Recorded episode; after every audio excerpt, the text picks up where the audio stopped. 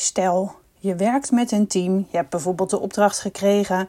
Werk met hen aan communicatie, leer hun meer over communicatiemodellen en hoe ze nog beter kunnen communiceren of bijvoorbeeld samenwerken.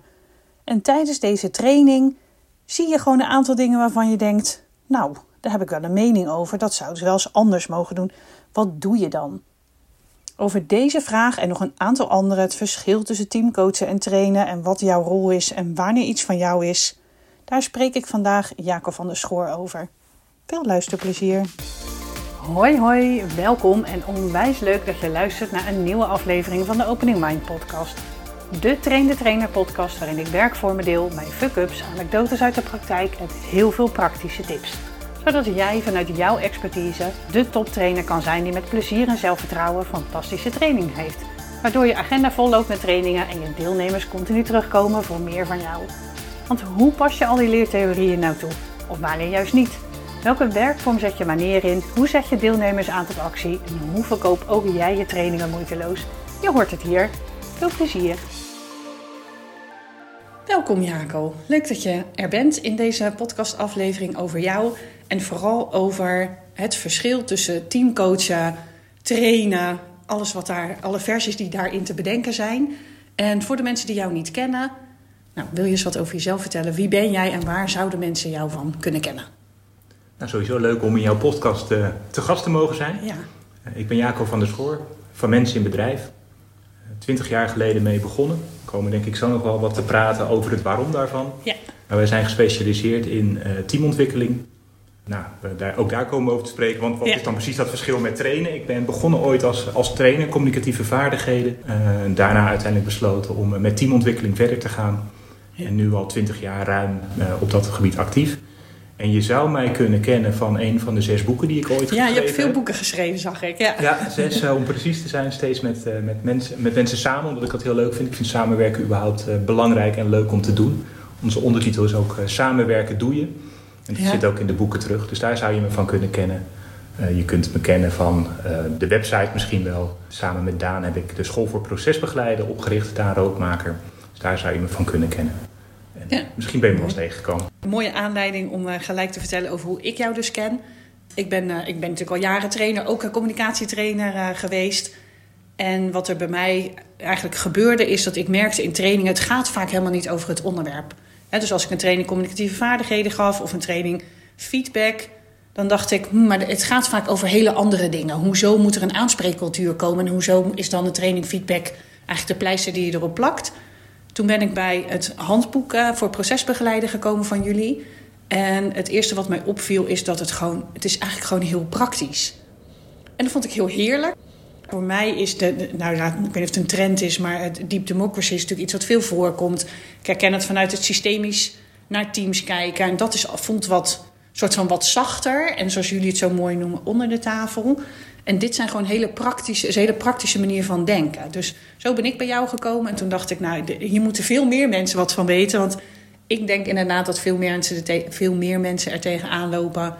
Hé, hey, ik moet nu een vaardighedentraining geven. Maar eigenlijk is er misschien wel wat anders aan de hand. Dus zou jij mij eens mee kunnen nemen in, of ons, wat is het verschil nou tussen een teaminterventie, eh, coaching, trainingen? Dat kan. Ja.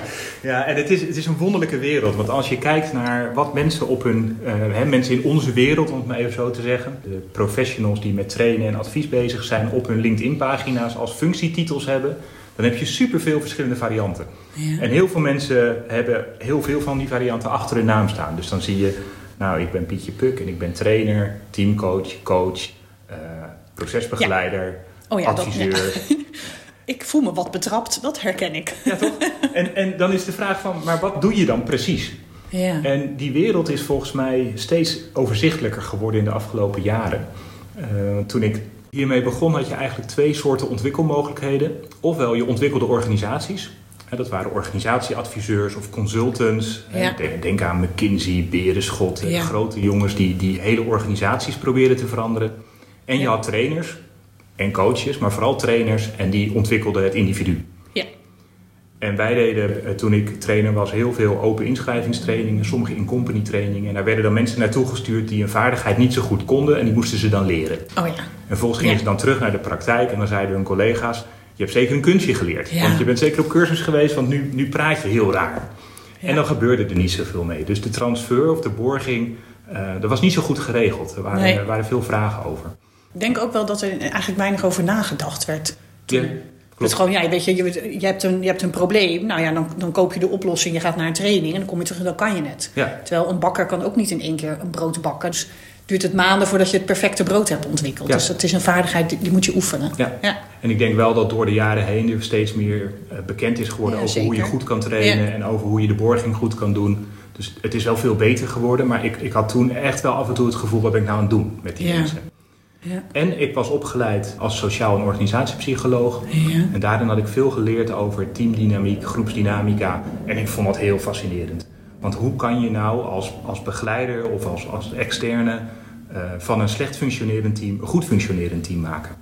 Maar dat vak teamcoaching dat bestond eigenlijk nog nauwelijks. Dus je had inderdaad organisatieadviseurs, Ja. trainers Ja. en er zat nog niet zoveel tussen. Nee, nee, en volgens mij de toenmalige organisatieadviseurs... dat ging volgens mij veel meer over het proces. eh, en, ja, hè? Ja, veel Ja. wel. Veel Ja. wel. Ja. Terwijl het werk werd natuurlijk gedaan, of wordt nog steeds gedaan, in teams. Ja. Dus mensen werken niet individueel, die werken heel vaak samen met andere mensen om het, om het voor de organisatie beter te maken. Dus zo al denkend, al pratend eh, heb ik bedacht om eh, te stoppen met trainen en het vak teamontwikkeling verder vorm te gaan geven. Cool. En dat is nu 21 jaar geleden. Ja, Ehm, en, en met vallen en opstaan eh, zijn we gaan uitvogelen, onderzoeken, eh, werken in de praktijk. En ja, nu denk ik dat, dat teamcoaching of teamontwikkeling, het woord teamcoaching komt van Marijke Linksma, die daar een enorme goede bijdrage aan geleverd heeft. Maar nu denk ik dat er een heel belangrijk verschil is te vinden tussen wat, nou, wat doet een teamcoach en wat doet een trainer. ja, En dat heeft te maken met focus. Dus een trainer die focust zich op het leren van het individu. Dus een trainer kijkt, denk ik, de hele tijd naar de individuele leden, eh, of de individuele deelnemers, en zorgt ervoor dat die de individuele deelnemers hun leerervaring krijgen. Terwijl de teamcoach die focust zich op het team als geheel. En dan is het fijn dat de individuen daar een bijdrage aan leveren. Maar uiteindelijk is het doel om het team als geheel beter te laten functioneren. Dus daar zit wat mij betreft het fundamentele verschil tussen een trainer en een teamcoach. En een procesbegeleiden, procesbegeleiden, zoals we dat hebben gedefinieerd, is dan de vaardigheid die je als teamcoach inzet. Dus je bent met een team aan het werken. ja. Je komt eh, gedoetjes tegen in een team. Eh, Er worden gekke grapjes gemaakt die je niet kan plaatsen. Of het ene teamlid valt het andere aan. Of er wordt heel veel rookgordijnen opgetrokken. En dan heb je iets te doen om dat open te trekken, bespreekbaar te maken. En dat is de vaardigheid die wij procesbegeleiden noemen. Ja, ja, dat snap ik. En dan kom ik ook gelijk op mijn volgende vraag. Want wat doe je nou als je als trainer met een groep werkt? Hè? Dus je bent opgebeld en je hebt in je enthousiasme ja gezegd op een trainer, eh, training, eh, feedback geven, communicatievaardigheden, persoonlijke effectiviteit. En je werkt met dat team en je denkt, ik zie gedoetjes. Wat doe je dan? Ja, het doel is leidend. Ja, Kijk, als je bent begonnen aan die training, goed bedoeld, eh, feedback geven, dan denk ik dat je aan het begin misschien een aantal vragen niet gesteld hebt aan de opdrachtgever. Van joh, waarom wil je eigenlijk feedback? eh, waarom Zeker, wil je een feedbacktraining? Maar stel dat je er toch aan begonnen bent en je hebt gedoetjes. Als die gedoetjes dusdanig groot worden dat je niet meer je doel kan halen, namelijk het uitvoeren van de goede training, dan zul je, denk ik, iets met die gedoetjes moeten doen. En dan moet Ja. je er wat mee. ja, Als die gedoetjes eh, irritant zijn, maar niet belemmerend voor je doel, dan leg je ze naast je neer en ga je lekker door met waar je mee bezig was. Zou ik zeggen. ja precies. Ja. Ja. Ik, nou, ik ben met je eens hoor. Dus nou, het zit hem altijd in het voortraject. Kun je eens een voorbeeld geven van een vraag die jij, hè, als iemand jou dus opbelt en zegt: ja, Jaco, wil je met ons werken? Wat zijn nou vragen die jij dan stelt om uit te sluiten? Het is geen vaardigheid, maar het is echt een teamtraject wat hier nodig is. Ik doe eigenlijk sowieso de aanname dat het geen vaardigheid is. Dus als iemand komt met de vraag: wil jij een feedbacktraining aan mij geven? Dan ga ik uitzoeken waarom dat is. Ja. En 9 van de 10 keer is het niet de vaardigheid waarom mensen elkaar niet aanspreken. Nee, eens. Ja, ja, Ik, ik gebruik altijd het voorbeeld van, van mensen die, die in hun gezin zijn. Er is nog nooit iemand die in een gezinscontext een feedbacktraining heeft gehad. En toch ben je de hele dag bezig om je kinderen aan te spreken. ja, dat herken ik. En Misschien niet altijd op de goede toon, op de goede manier. Ja, maar maar de boodschap komt echt wel over. En, en, en dus iedereen weet Eens. hoe je iemand moet aanspreken. Ja, Dus waarom het niet gebeurt, is, heeft vaak veel meer te maken met de sfeer in het team of de cultuur. Of nou, van alles of nog wat. Dus, dus ik, ik ga vragen, vertel waarom wil je een training? En mensen komen vaak bij ons met de vraag van ja, het is niet veilig in het team. Of er is weinig vertrouwen. kun jij ons helpen om dat te herstellen? Oh ja. dus ik ga, dan, ik ga dan uitvragen van wat, waar gaat dit nou eigenlijk echt over? Ja. En bij het uitvragen kijken we eigenlijk naar vier verschillende onderwerpen. Ja. Die hebben de vier dimensies van effectieve teamontwikkeling genoemd. Een mond vol. Ja. Maar die gebruiken we ook om teams eh, zelf te laten kijken naar hun ontwikkeling. En één daarvan, eigenlijk de derde in ons perspectief, is de dynamiek. Dus hoe gaan we met elkaar om? Dus dat zijn vragen over feedback, over cultuur, over aanspreken. Maar daarvoor zitten er nog twee. Dat is namelijk het bestaansrecht. Van waar is dit team nou eigenlijk voor op aarde? Wat hebben jullie te doen met elkaar? Waarom zijn jullie een team? Ik hoorde gisteren een voorbeeld van een MT. En dat MT was een organisatie aan het leiden waar het helemaal niet zo goed ging.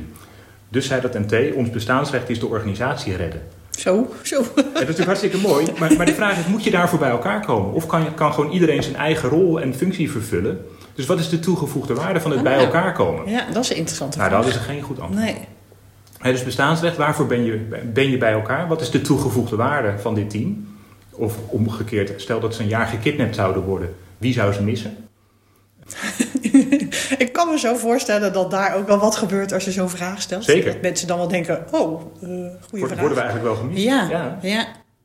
Dus, Ja. dus dat, hè, wat, wat is bestaansrecht? De tweede is hoe zijn we georganiseerd? Hoe zijn we ingericht? Hebben we de taken op een goede manier verdeeld? Hoe maken we goed gebruik van aanwezige kwaliteiten? Hoe is ons werkoverleg georganiseerd? Dus, dus hoe, hoe, wat, is het, wat is de tekening van ons team, zeg maar? Ja. En dan ga je samenwerken en dan ontdek je dat er gedoetjes ontstaan of dat, Ja. je, dat het niet zo lekker loopt. En dat alles, en dat is de vierde, bevindt zich ook nog eens in een krachtenveld. ja. Dus ik, ik, met die vier vragen in mijn hoofd ga ik zo'n gesprek in met een opdrachtgever om helder te krijgen van ja, wat is hier nou eigenlijk aan de hand en wat is er nodig.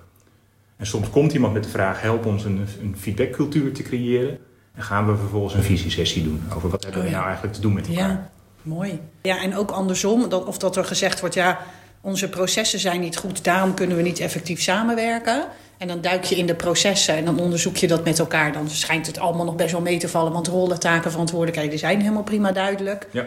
Alleen zit hem er meer in. We hebben het, niemand houdt zich aan zijn eigen, laten we het even zijn functieomschrijving noemen. Ja, en- hoe gaan we dan verder?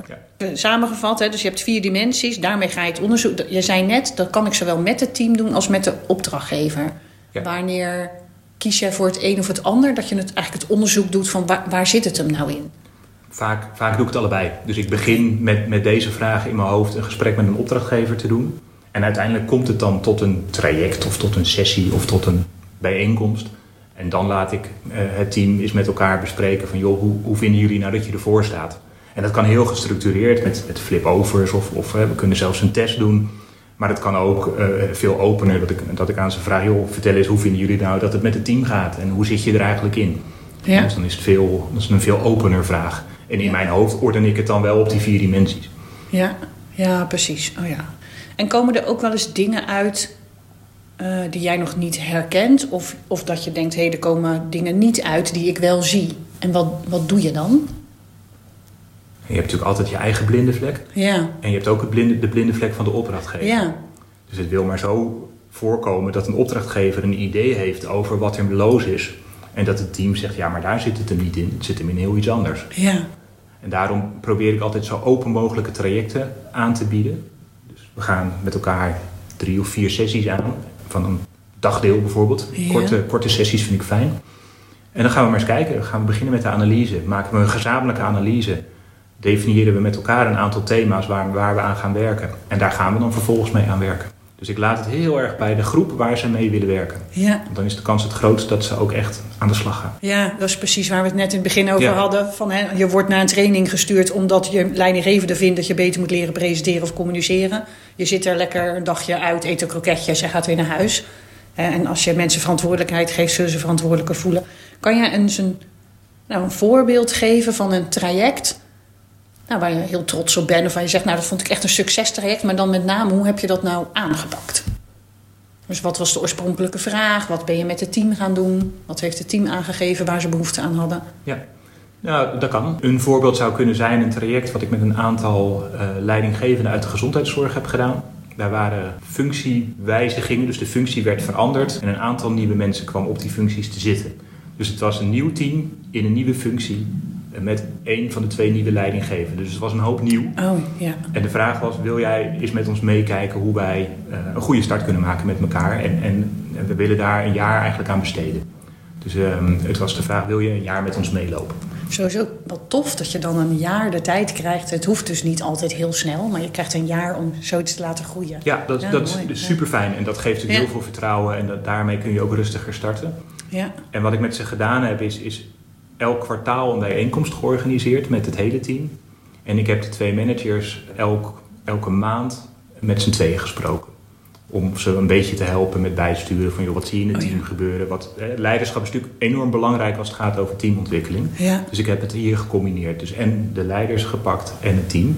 Ehm, en wat we met het team gedaan hebben is in de eerste bijeenkomst van... Een, daar hebben we een tweedaagse gedaan. doe ik niet zo vaak meer tegenwoordig. Maar Nee, en je zei ook net, ik hou van Ja. korte sessies. ja, maar Ja. Hier, dit was echt over hoe kunnen we elkaar beter leren kennen. Oh ja. Ehm, met, met leuke werkvorm. We zijn naar een mooie plek in Zeeland geweest. Ja. Dus echt met elkaar aan de slag bezig zijn. Lekker eten s'avonds, wel dat kroketje bij de lunch. Ja.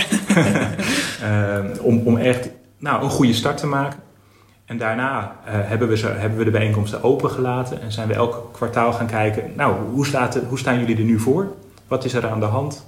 En wat hebben we te bespreken met elkaar? En dat bereiden we dan voor met een paar mensen uit het team ook. Dus die dan aangaven van nou, we lopen hier tegenaan. Er zijn dingen niet duidelijk. Of nou, iedereen is heel hard aan het werk, maar allemaal in zijn eigen kokertje. Dus de gezamenlijkheid ontbreekt. Dus we hebben daarna elke bijeenkomst een thema gepakt wat de teamleden zelf aangaven. Ja, oké. En dat werd dan eigenlijk bepaald door tijdens die voorbereiding. Ja. Van dan wordt dit het thema, daar gaan we mee aan de slag. Ja. En begin je dan ook een sessie dan met de hele groep weer van waar staan jullie nu? En of ging je dan wel gelijk waar staan jullie nu met betrekking tot dit thema? Nee, we deden vaak wel een soort, soort check-in waarin, Ja. waarin wat, nou, hoe zit je erbij? We zijn nu drie maanden onderweg met je team. Hoe, vind je, hoe zit jij erin? Hoe vind je dat het gaat? Zijn er andere dingen die belangrijk zijn? En er was een organisatie waar heel veel aan de hand was. Dus er waren altijd heel veel verhalen. Mensen kwamen vaak bellend binnen of, of, ja, of, eh, ja. moesten tussendoor nog even bellen omdat er allerlei brand was overal. Ja. Ehm, en het leuke was om te zien was dat, dat naarmate dit traject vorderde, steeds meer rust eh, kwam. Ja. En dus er, er, er, er is van alles gebeurd en er was veel dynamiek. En mensen werden, werden boos op de leidinggevende, want die deden het niet goed.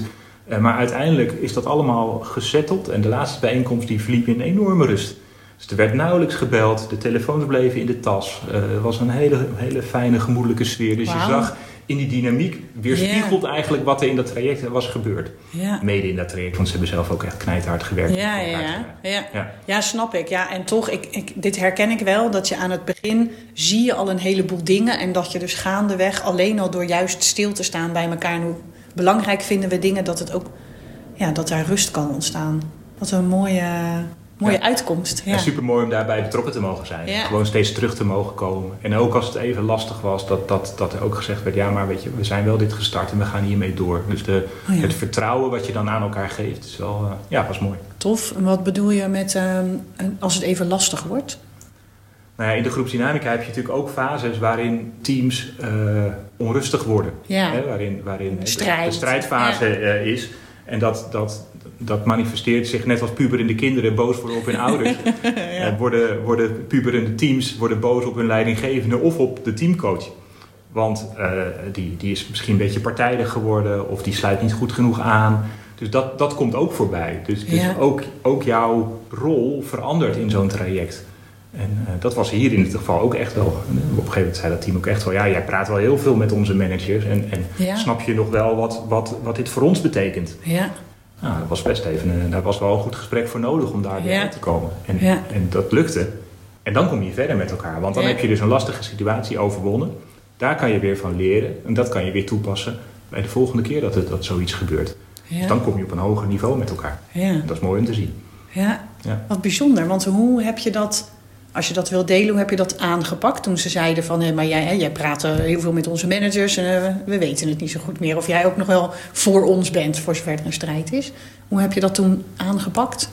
Ja, ik probeer altijd zo open mogelijk het gesprek in te gaan. Waarbij ik altijd de mogelijkheid open hou dat, dat ze tegen mij mogen zeggen of kunnen zeggen: eh, we willen niet met je door. Dus ik, ik wil heel graag een opdracht teruggeven als dat in het belang is van de groep Ja. of van de organisatie. Dus mijn, mijn plek is niet heilig. Nee. Dus met die houding ben ik dat gesprek ingegaan. Dus ik heb gezegd, joh, ik hoorde, de- ik hoorde dit. eh, dat jullie twijfelen of ik wel de goede begeleider ben voor de komende sessie. Vertel eens, wat maakt dat dat zo is? Ja. En dan in eerste instantie was, was dat vrij was het een vrij duidelijk statement van ja, dat, dat, we zien dat niet zo zitten. En al pratend en onderzoekend en, en verkennend van joh, hè, denkt iedereen dit zo, zijn er mensen die er anders over denken. Ja, ontstond er wat ruimte voor anderen om ook te zeggen, nou, misschien kan het eigenlijk best wel. Ja. Nou, op welke manier zou het dan wel kunnen en wat, verwa- wat verwacht je dan van mij? Maar steeds met de mogelijkheid openhoudend van, nou, weet je wat, het moet echt in het belang zijn van het team dat ik dit blijf doen. Ja. En als je die openheid houdt, dan, dan kom je wel ver, denk ik. Ja, ja mooi. Ja, ik, ik vind ook wel die gedachte. Het is ook oké als je de opdracht teruggeeft. Hè, of als mensen zeggen, nou we willen stoppen met jou. Volgens mij zorgt dat voor een bepaalde, juist voor een bepaalde onafhankelijkheid. Dus, Ja. En dat voelt een team natuurlijk ook. Ja, ook Ja. in de intake al hoor. Ik, ik, Ja. ik heb heel vaak dat ik tegen mijn opdrachtgever zeg: ik, ik weet niet zeker of we dit wel moeten doen. Want het is van belang dat het team het wil, het is van belang dat we de goede vraag definiëren. Dus misschien ben ik wel niet de goede. Dus laten we echt goed en open verkennen of dit wel de goede vraag is bij de goede persoon. Ja, Dat is heel fijn. Geeft Ja. heel veel ruimte. ja, en, ja en het Ja. geeft jou ook heel veel rust, kan ik me voorstellen. ja, ja, want als je dan begint, weet je ook dat het echt goed is. Ja. Want is het wel eens een keer gebeurd dat een team heeft gezegd... nou, we vinden het of te heftig of, of er is iets tussen jou en ons. We willen parkeren, stoppen. Ja. En, hoe, En was, ik- hoe was dat dan voor jou? Nou, ik daar baalde ik van. Ja. Ik dacht dat ik het heel goed gedaan had. Ah. Ik had eh, heel goed, dacht ik zelf, eh, de problemen op tafel gelegd. Ja, Eh, het was toen ik nog dacht dat je heel veel op procesniveau, dat je zo diep mogelijk moest graven.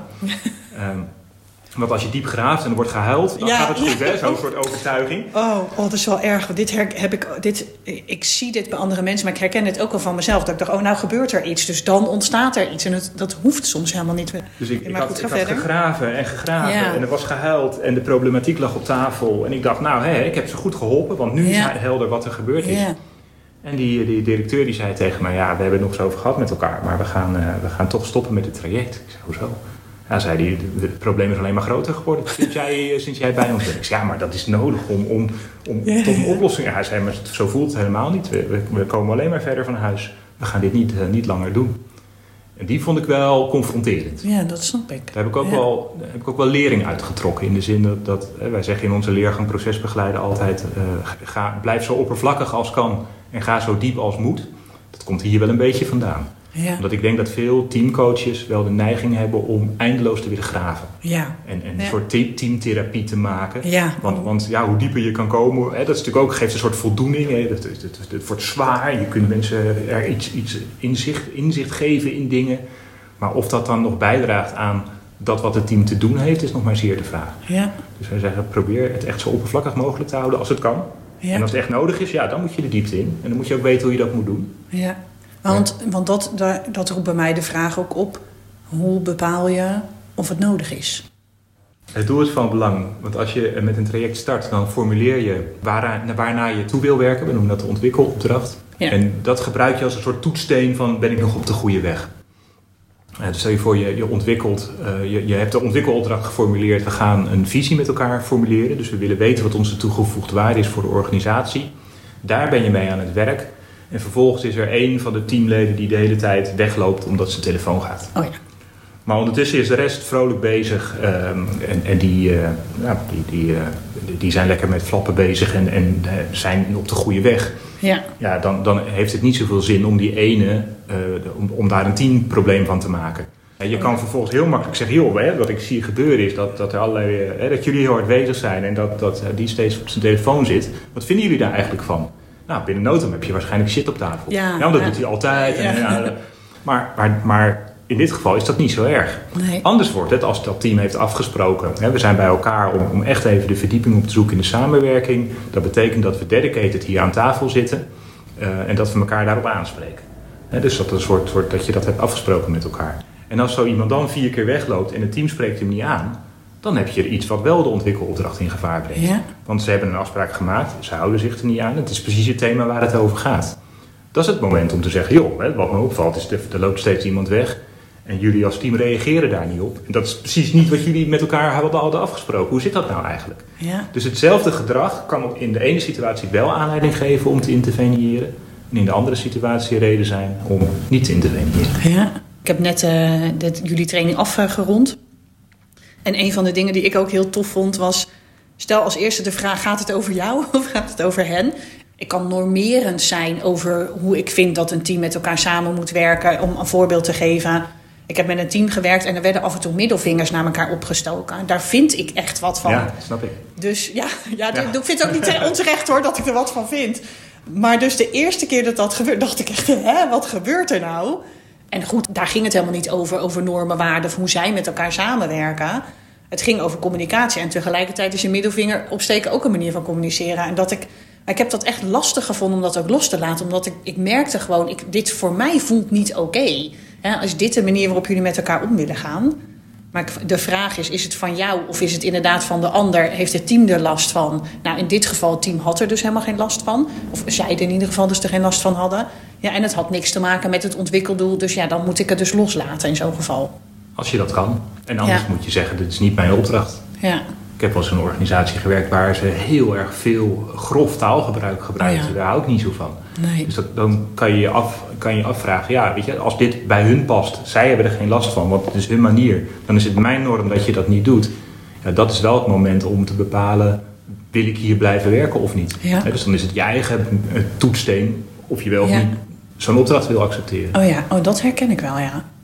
Ja, ja ik heb met een, ook met een, in de zorg met een team gewerkt. En mensen die onder hoge druk stonden en hoge stress en snel beslissingen moeten nemen.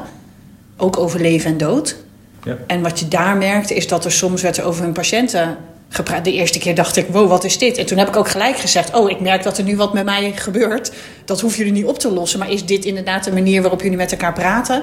En dat zijn, ja, zijn we eigenlijk niet zo bewust van. En we praten ook verder heel respectvol over mensen. En dat was ook echt zo. Met wel, ja, zij kwamen soms uit hun dienst gehold moesten echt even hun, ja. hun ei en hun stress kwijt. Ja, en dat lag dus heel erg bij mij, dat, dat, daar, dat daar iets bij mij gebeurde. Ja, ja, Team helemaal niks. Nee. nee. Nee. dus die toets van, van is het van mij, hè, heb ik er last van, dat betekent nog niet dat het team er last van heeft. Ja. En, en als, als een team heel direct is tegen elkaar en, en daardoor dat, dat het daardoor soms wat, wat, uh, wat stevig wordt of pittig wordt en jij houdt zelf niet zo van conflicten, ja, dan kan jij ze gaan opvoeden dat ze het op een andere manier moeten brengen. Maar dan is het waarschijnlijk jouw norm en niet die van hun. Ja, dat vind ik wel een, ook een hele mooie wat je nu zegt. Van, hè, als je dus, want ik denk dat heel veel trainers en teamcoaches redelijk mensgericht zijn en graag dingen in harmonie doen. Dus wat, nou, wat voor advies zou jij willen geven aan iemand die inderdaad merkt: oeh, ik kan niet zo goed tegen conflicten, dus we moeten dat gelijk, eh, dat moet gelijk opgelost worden? terwijl het dus eigenlijk iets van de, van de teamcoach is. Hoe, ja, wat, wat adviseer je daar in ja, zo'n verduren, leren verduren. Ja, hè? En Ja. echt je bewustzijn, eh, is het van mij of is het van het team? En in hoeverre is de ontwikkelopdracht in het geding? Ja, En als de ontwikkelopdracht niet in het geding is, terwijl ze elkaar stijf vloeken en jij hebt er last van, ja, dan moet je het of verduren of weggaan. ja, Dat is eigenlijk het enige advies wat ik erover kan geven. ja. En weet waar je eigen, waar, wat van jou is. Hè? Dus Ja. jezelf daarin goed leren kennen en je eigen patronen leren kennen. ja. Ehm, dat helpt natuurlijk. Ja. ja, dat herken ik wel. Want ik, bedoel, ik stel deze vraag natuurlijk ook omdat dit eh, iets is waar ik tegenaan loop. En voor mij is het verduren van dat ongemak. Dat is echt ook wel mijn thema van het afgelopen jaar geweest. In de zin van, ik, wil- ik wilde dan na drie seconden een soort van alles glad strijken. En nu denk ik, nou meer tel in ieder geval tot tien. Ja. En dan valt het vaak wel mee. Dus ik heb ooit een keer gehoord dat een pijnprikkel maar zeven seconden aan kan houden nadat je hem hebt gekregen. Dus tel tot zeven, dan zakt hij weg. Oh, dat vind ik een interessante gedachte. Dat is een hele interessante. Ik heb hem en- en even off topic, maar ik heb hem toegepast toen ik bij de. Ik kreeg een wortelkanaalbehandeling. En eh, de spuiten, dat doet ook zeer om te verdoven. Ja. Maar het grappige is, als je dus gewoon tot zeven gaat tellen, is het heel goed te doen. Want een spuit komt erin, dat doet even zeer. Maar tegen de tijd dat je bij zeven bent, is de tand zo weg met zijn spuit bij die plek. En Ja. dan is het heel goed te doen. Ja. Dus, eh, dus ik probeer de fysieke pijn, zo voelt het soms ook in een Ja, team. En zo verduur ik dat dus. Maar ik herken wel wat je zegt. Van ja, verduur het of stop en geef een opdracht bijvoorbeeld terug. Ja. En, en het is verduren en het heeft ook iets met vertrouwen te maken. Het gaat ook over het vertrouwen dat het team het misschien wel zelf kan oplossen. Veel, veel eh, teamcoaches, hulpverleners willen natuurlijk altijd eh, het probleem oplossen. En het verduren van het probleem en het, en het vertrouwen dat het team het zelf kan oplossen, dat maakt ook dat je ze vertrouwen geeft om het zelf te gaan doen. Ja, En dan leren ze het om het te gaan doen. Terwijl als Ja. jij ze gelijk gaat redden, en dan zullen Ja. ze nooit leren en dan blijven ze afhankelijk van je. ja, En ik wil dat een team niet afhankelijk van mij wordt. Maar dat ze het zelf blijven kunnen. Ja. Maar dan moet ik soms ook even verduren dat, dat het nog niet opgelost is. Ja, ja prachtig. Dat want dat, te ja, ja, Want dat, dat is natuurlijk, ik, ik ben met je eens, dat is denk ik ook precies waar teamcoaching over gaat. Zorgen dat mensen het zelf kunnen zonder jou. Maar daardoor heb je, ik kan me voorstellen dat mensen snel in de valkuil trappen. Oh ja, hier is nu een probleem, dat moet ik boven tafel krijgen. Dan moeten we hard om huilen, elkaar knuffelen. Is het opgelost en dan komt het nooit meer voor. Maar dat is natuurlijk niet zo. Het gaat erom dat je mensen eigenlijk kan helpen zichzelf te helpen. Ja. dus leren, hoe, als dit zoiets nou gebeurt, hoe gaan we daar dan mee om? Ja. Gebeurt het ook wel eens dat jij met een opdrachtgever in gesprek bent... en hè, je doet misschien wel een traject en je bent bezig met het team... en dan komt er naar boven, er is ook iets met de opdrachtgever. Nou kan je natuurlijk het team zelf hè, daarin stimuleren om daar stappen in te zetten... maar stel dat nou een, een team dat niet wil of niet durft... of durft het misschien wel niet uit te spreken gebeurt het wel eens dat, dat de opdrachtgever en jij het oneens zijn over een traject? Omdat een opdrachtgever zelf bijvoorbeeld denkt: Nou, ik doe het eigenlijk allemaal best wel heel goed, het ligt aan mijn team. En wat doe je dan? Ja, dat is wel een van de lastiger situaties en, en die komt wel voor. Ja. Omdat ik, ik geloof er ook heilig in dat leiderschap een belangrijk onderdeel is van teamontwikkeling. Dus het is niet zo, het team moet maar zich ontwikkelen en dat, dan komt het allemaal goed. De leider heeft daar een belangrijke rol in. Ja. En die leider moet flexibel kunnen zijn in de manier waarop hij een team aanstuurt. Een beginnend team heeft een ander type leiderschap nodig dan een wat, wat meer ervaren team. Dus het vraagt ook echt iets van de leider van het team. Dus ik, ik Ja. vraag ook van leiders om naar zichzelf te kijken en hun eigen rol ook eh, te willen belichten. Ja. En dat doe ik vaak met zo'n leiding buiten het teamcoachingstraject. Maar dat hij er wel mee kan werken in het teamcoachingstraject. En op het moment dat, dat een leidinggevende dat niet wil, dat gebeurt nog niet zo vaak, of niet kan, dat gebeurt vaker.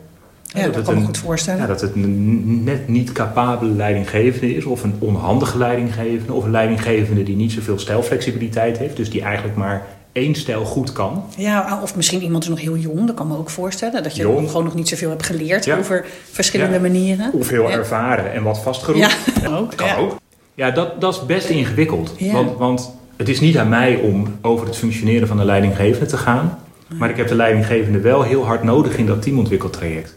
Dus dan probeer ik zo'n leidinggevende wel mee te nemen. Toch, toch daar waar mogelijk wat tips te geven over wat je wel kan doen, wat je niet kan doen. Eh, soms simpelweg, joh, wil jij de bijeenkomst starten? Maar wil je dan dit zeggen en, en, en, en leg eens aan mij voor wat je gaat vertellen? En dan, dan probeer ik daar een beetje op bij te sturen. Want het helpt dat een leidinggevende eh, ja, zichtbaar is en verantwoordelijkheid neemt. Maar dat is niet voor iedereen even makkelijk. Dus ik, dat, dat vraagt dan wel wat behendigheid in iemand heel laten aan de ene kant. Ja. Maar iemand ook wel proberen een beetje op het goede pad te, te duwen. ja. Zo. Ja, dat is wel... eh, dat is best wel vaak een thema. Ja, dat kan me voorstellen. Er komt nu een, een groep in mij op, waar ik mee, een team waar ik mee gewerkt heb. Het was een, de leidinggevende was een vrij dominante man. En die zei dus ook, ja, mijn team is niet eh, proactief en eh, ze komen te weinig naar me toe en ze bedenken zelf oplossingen. Nou, het team gesproken, en in de, zeg maar voordat we begonnen al. En ook tijdens het traject, wat er gebeurde, zodra hij binnenkwam, merkte ik een sfeerverandering. En ook mensen werden, gingen inderdaad dingen niet meer zeggen en lieten het een beetje afhangen van wat hij aangaf hoe het was. Ja, en Ja. hij ze vertelde gewoon, ja, en zo is het. Nou, ik wil best zo nog wel vertellen wat ik heb gedaan. maar ik ben wel benieuwd, wat zou jij in zo'n situatie doen? Hangt van het, ook weer van het doel af. Wat, Ja. wat hebben we te doen met elkaar? Maar het zou wel iets zijn wat ik op een gegeven moment benoem. Ja, Ik zeg, joh, hè, we zitten hier om, om het te, oh, hè, jullie willen met elkaar proactiever zijn. En ik bespeur dat elke keer als, die leiding, als jullie met elkaar zijn, dat er iets gebeurt waardoor jullie als team achterover gaan hangen. In relatie tot jullie leidinggevende. En dat zou ik wel van te- als, ik dat, als die aankomen, zou ik dat wel van tevoren met die leidinggevende bespreken. ja maar je zou het ook bespreken met de leidinggevende erbij. Ja, dat moet bijna wel. Ja? Ja. ja. Ja. Ik zal nooit een leidinggevende eh, aanspreken op zijn leiderschap in de aanwezigheid van het team. Maar ik kan het wel hebben over hoe het team reageert op de leidinggevende. Ja, precies. Dus niet zijn leiderschap, maar wel de reactie. Ja. Ja, En, en dan ontstaat natuurlijk het gesprek over wat, wat vraagt het team van de leidinggevende en wat vraagt de leidinggevende van het team. Maar dat vind ik een heel legitiem gesprek om te voeren. ja, Maar daar, soms moet je een leidinggevende daar wel bij helpen. ja. Aan de voorkant al. Ja, dat herken nou, dit thema Ja. gaat op tafel komen. Eh, probeer nou echt eerst vragen te stellen aan je team voordat je antwoord gaat geven. Ja. Probeer eerst erachter te komen wat ze nou precies bedoelen. En, en laat mij je af en toe even afremmen. Ja. Dat, dat soort coachdingen aan de voorkant Ja. probeer ik dan wel te doen. Ja. Waardoor er een soort openheid ontstaat. Ja, precies. Ja, dat heb ik inderdaad ook gecontracteerd. Maar ook daar, het gebeurde nog steeds. Dat, weet je, het team stelde maar één vraag. Nou, uh, ik loop tegen deze situatie aan, wat zou ik kunnen doen? En dan zei de leider, je moet dit doen. Ja, en dan vervolgens dus wel, hé, hey, waarom zijn jullie niet proactief? Ja, er was weinig gelegenheid voor om dat te doen. Ja, dus ik heb ooit een, het was wel een mooi voorbeeld met, met een team. En die leidinggevende die was heel erg zelfreflectief, maar soms ook een beetje onhandig. Dus die zei, ik wil ook leren over wat ik doe. Ik zeg maar, op het moment dat jij het doet, in het hier en nu, mag ik je erop aanspreken? Ze zei, ja, ja, dat mag je wel doen. Ik zeg, weet je het zeker? Ja, weet ik zeker. En uh, vervolgens ging het team uh, vertellen waarom ze die leidinggevende af en toe wat dominant vonden. En zei, ja, weet je wel, dan, dan, dan leveren wij een stuk in en dan ga jij je toch weer helemaal zitten herschrijven. Dus ja, waarom zouden wij dan uh, heel erg ons best erop doen? Want jij, jij gaat het toch herschrijven, dus, dus geef ons wat meer ruimte. Hij zegt, nou, dat ben ik niet met je eens. Gelijk erbovenop ging hij. En ik zei, ho, wacht Piet. Uh, volgens mij is dit nou precies wat ze, wat ze tegen je zeggen. Dat je er gelijk bovenop gaat en dat je niet zoveel ruimte ja. geeft. En hij ging achterover zitten. En hij zei, oh, wat fijn dat je dat zegt. En er gebeurden twee dingen. Want die leidinggevende werd aan het denken gezet. Maar het team zag dat het dus mogelijk was om deze leidinggevende feedback te geven... Ja. zonder dat hij boos werd. Ja. En dat hij er wat mee deed. Dus, dus het, was, het, het mes sneed hier aan twee kanten. Maar dat was wel omdat hij had gezegd... Wil je mij feedback geven? Ja, oh, mag ja jij had dat contract dus al met hem gesloten, waardoor ja. jij het kon zeggen en hij dus ook het kon accepteren dat het gedaan werd. Ja, ja. ja want dat, dat herken ik wel. Dat teamleden dan snel denken: ja, maar die dominante manager, ja, die kan ik niet aanspreken op zijn gedrag, want dan uh, word ik bij mijn enkels afgezaagd, bijvoorbeeld. Ja. Terwijl dat helemaal niet zo hoeft te zijn. En die angst was er, terwijl hij altijd had gezegd: nee, je mag het wel doen, maar, maar het team durfde het niet. Maar doordat ik het deed en liet zien, en hij, hij liet mij heel en hij was er zelfs nog dankbaar voor ook, en hij ging er wat mee doen toen had het team zoiets, oh, dat kunnen wij dus blijkbaar ook. Ja. Hij heeft superveel opgeleverd. Ja, tof. Ja, oh, dat kan ik me heel goed voorstellen. Ja. Ja. ja ik kan me voorstellen dat dat ook de, de, de trajecten zijn dat je blij naar huis rijdt. Zeker. Ja, hè? ja, zeker.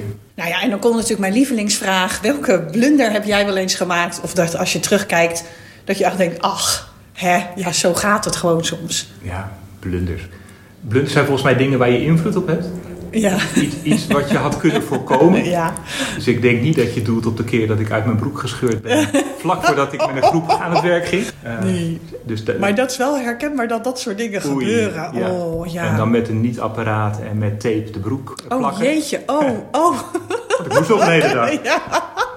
Dus sindsdien heb je dan ook altijd nu een reservebroek in je auto liggen? Of, nee, uh, zou nee. zo oh. weer kunnen ja, ja. ja.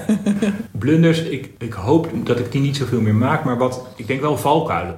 Oh, ja. Je hebt natuurlijk altijd wel ook je eigen valkuil. Ja. En mijn valkuil, dat kan maar zo uitgroeien tot een, tot een gevoel van blunderen, is... Uh, ik heb nog wel de neiging om te gaan preken of te oh, gaan ja. overtuigen. Ja. Uh, dat als ik, dat het dan, dan zitten we te werken en dan hebben we een thema... en dan zegt iedereen, we gaan er hard aan werken en het gebeurt niet. Oh, ja. En als ik, dan probeer ik een beetje bij te sturen... of dan probeer ik netjes mijn procesinterventies uit het boekje te doen. En, en, en op een gegeven moment dan, dan, dan verlies, ik, verlies ik het geduld... En dan ga ik preken met het vingertje. Zo, dan ga ik, oh ja. Maar jongens, kom nou op. Weet je wel, ja. wat zijn jullie nou aan het doen? Er zit zoveel talent hier. En dan toch, en dan ga ik heel hard werken. En dan gaan ze achterover zitten en denken ze, oh, hè, hè. Ja, ja. Oh, en die, daar moet ik echt op letten. Ja, ja. Dat is echt wel, want dat kan maar zo een blunder worden. Want dan bouw je iets op en dat kun je Ja. in een paar minuten tijd verspelen door, door ja, te, ver, te veel te gaan preken en Ja. te normatief te worden. Ja. Ja, dat is wel Ja, ik herken deze valken. Ja, ik herken deze valken ook bij mezelf. En echt wel ook vanuit de behoefte om een team zeg maar verder te laten groeien. Het gaat helemaal niet om wat ik ervan vind. Nee, dan denk ik, oh, het verbaast me soms hoeveel talent er individueel in een team is. En dan moeten mensen met elkaar samenwerken. En dan denk ik, hè? Wat gebeurt hier? Ja, dus en het is echt ja. betrokkenheid. Het is echt de betrokkenheid, Ja. ja. ja. Kan het, als je het op een schaal zou zien, je hoeft niet altijd op een tien van betrokkenheid te, te zitten. Want daarmee zorg je er ook voor dat jij verantwoordelijk wordt. Terwijl je doel natuurlijk is dat ze het zonder jou kunnen. Precies dat. Ja. Ja. Dat Ja, is denk ik mooi. de essentie van ons werk als teamcoach. Ja. Als je het nou vergelijkt, het proces begeleiden met bijvoorbeeld deep democracy of de, het systemisch organisatieopstellingen en et cetera. Waar zie je overeenkomsten en waar zie jij verschil? Ehm, het, het grote verschil met Deep Democracy is dat, ehm, van, dat hoe wij procesbegeleiden hebben gedefinieerd dat we het ook bij voorkeur aan de oppervlakte willen houden. Daar waar Deep Democracy een aantal vormen heeft waarbij je, ja, de vis en de haaien die zitten per definitie al onder water en, en Ja. met daarmee werken kan gaan leiden tot, tot, wat, tot wat diepgang die, waarvan ik soms denk dat is niet per se nodig. Ja. Dus het hou het oppervlakkig is denk ik wel echt wat ons onderscheidt. Ja. En ik denk hoe wij procesbegeleider hebben gedefinieerd is heel erg praktisch. Jij zei het al, Ja. het boek is bijna een, een kookboek. Hè. Er staan gewoon zeven veel voorkomende eh, lastige situaties in. Met een recept van nou, als je, als je er zo mee omgaat, heb je een redelijke kans dat het goed komt. Ja, dat, dat, het systemische bijvoorbeeld heeft dat veel minder. Dat hele concrete, dat hele stapsgewijze. Dus, dus daarin onderscheiden we ons ook, denk ik. Ja. Ja. Ja. ja, herkenbaar. Ja, ik vond het boek echt super praktisch. En eh, ik wilde natuurlijk wel nog meer, dus vandaar dat ik Ja. de opleiding heb gedaan. Ja. Oké, hey, stel dat nou mensen hier naar luisteren en denken: Oh, dit klinkt best fijn. Zo pragmatisch en praktisch met een team aan het werk. Waar kunnen ze jou vinden voor meer informatie? Voor meer informatie over procesbegeleiden kan je het best naar de website www.schoolvoorprocesbegeleiden.nl. En p- procesbegeleiden Lekker concrete naam. dan School een- voor Ja, en, procesbegeleiden. en procesbegeleiden is dan een werkwoord en niet procesbegeleiding. Dus Ja. www.schoolvoorprocesbegeleiden.nl Of eh, mijn eigen website menseninbedrijf.nl. En als je mijn naam googelt, dan vind je hem ook. Ja. Oké, is er nog iets waarvan jij denkt... dat moet nog gezegd worden of dat wil ik nog vertellen? Ik denk dat het allerbelangrijkste is als je met teams gaat werken en, en met, eh, met mensen in teams, is om echt de oprechte interesse te houden in wat ze bezielt. Want je kunt zo makkelijk iets vinden van wat er gebeurt, of iets vinden van een interactie, of iets vinden van een leidinggevende. Maar als je echt oprechte interesse hebt in waarom doet iemand wat hij doet, of waarom doet een team wat ze doen, in plaats van er wat van te vinden, dan kom je vaak eh, veel verder. Ja. Nou, mooie afsluiting. Top. Dankjewel voor je tijd en, je- en je wijsheid en het eh, delen van jouw ervaringen. Nou, leuk om eh, zo dit gesprek te doen. Ik hoop dat je genoten hebt van deze aflevering. Heb je misschien vragen die je wil stellen of wil je me vertellen hoe het was? Stuur me een berichtje, dat kan via de Q&A-sticker op Spotify.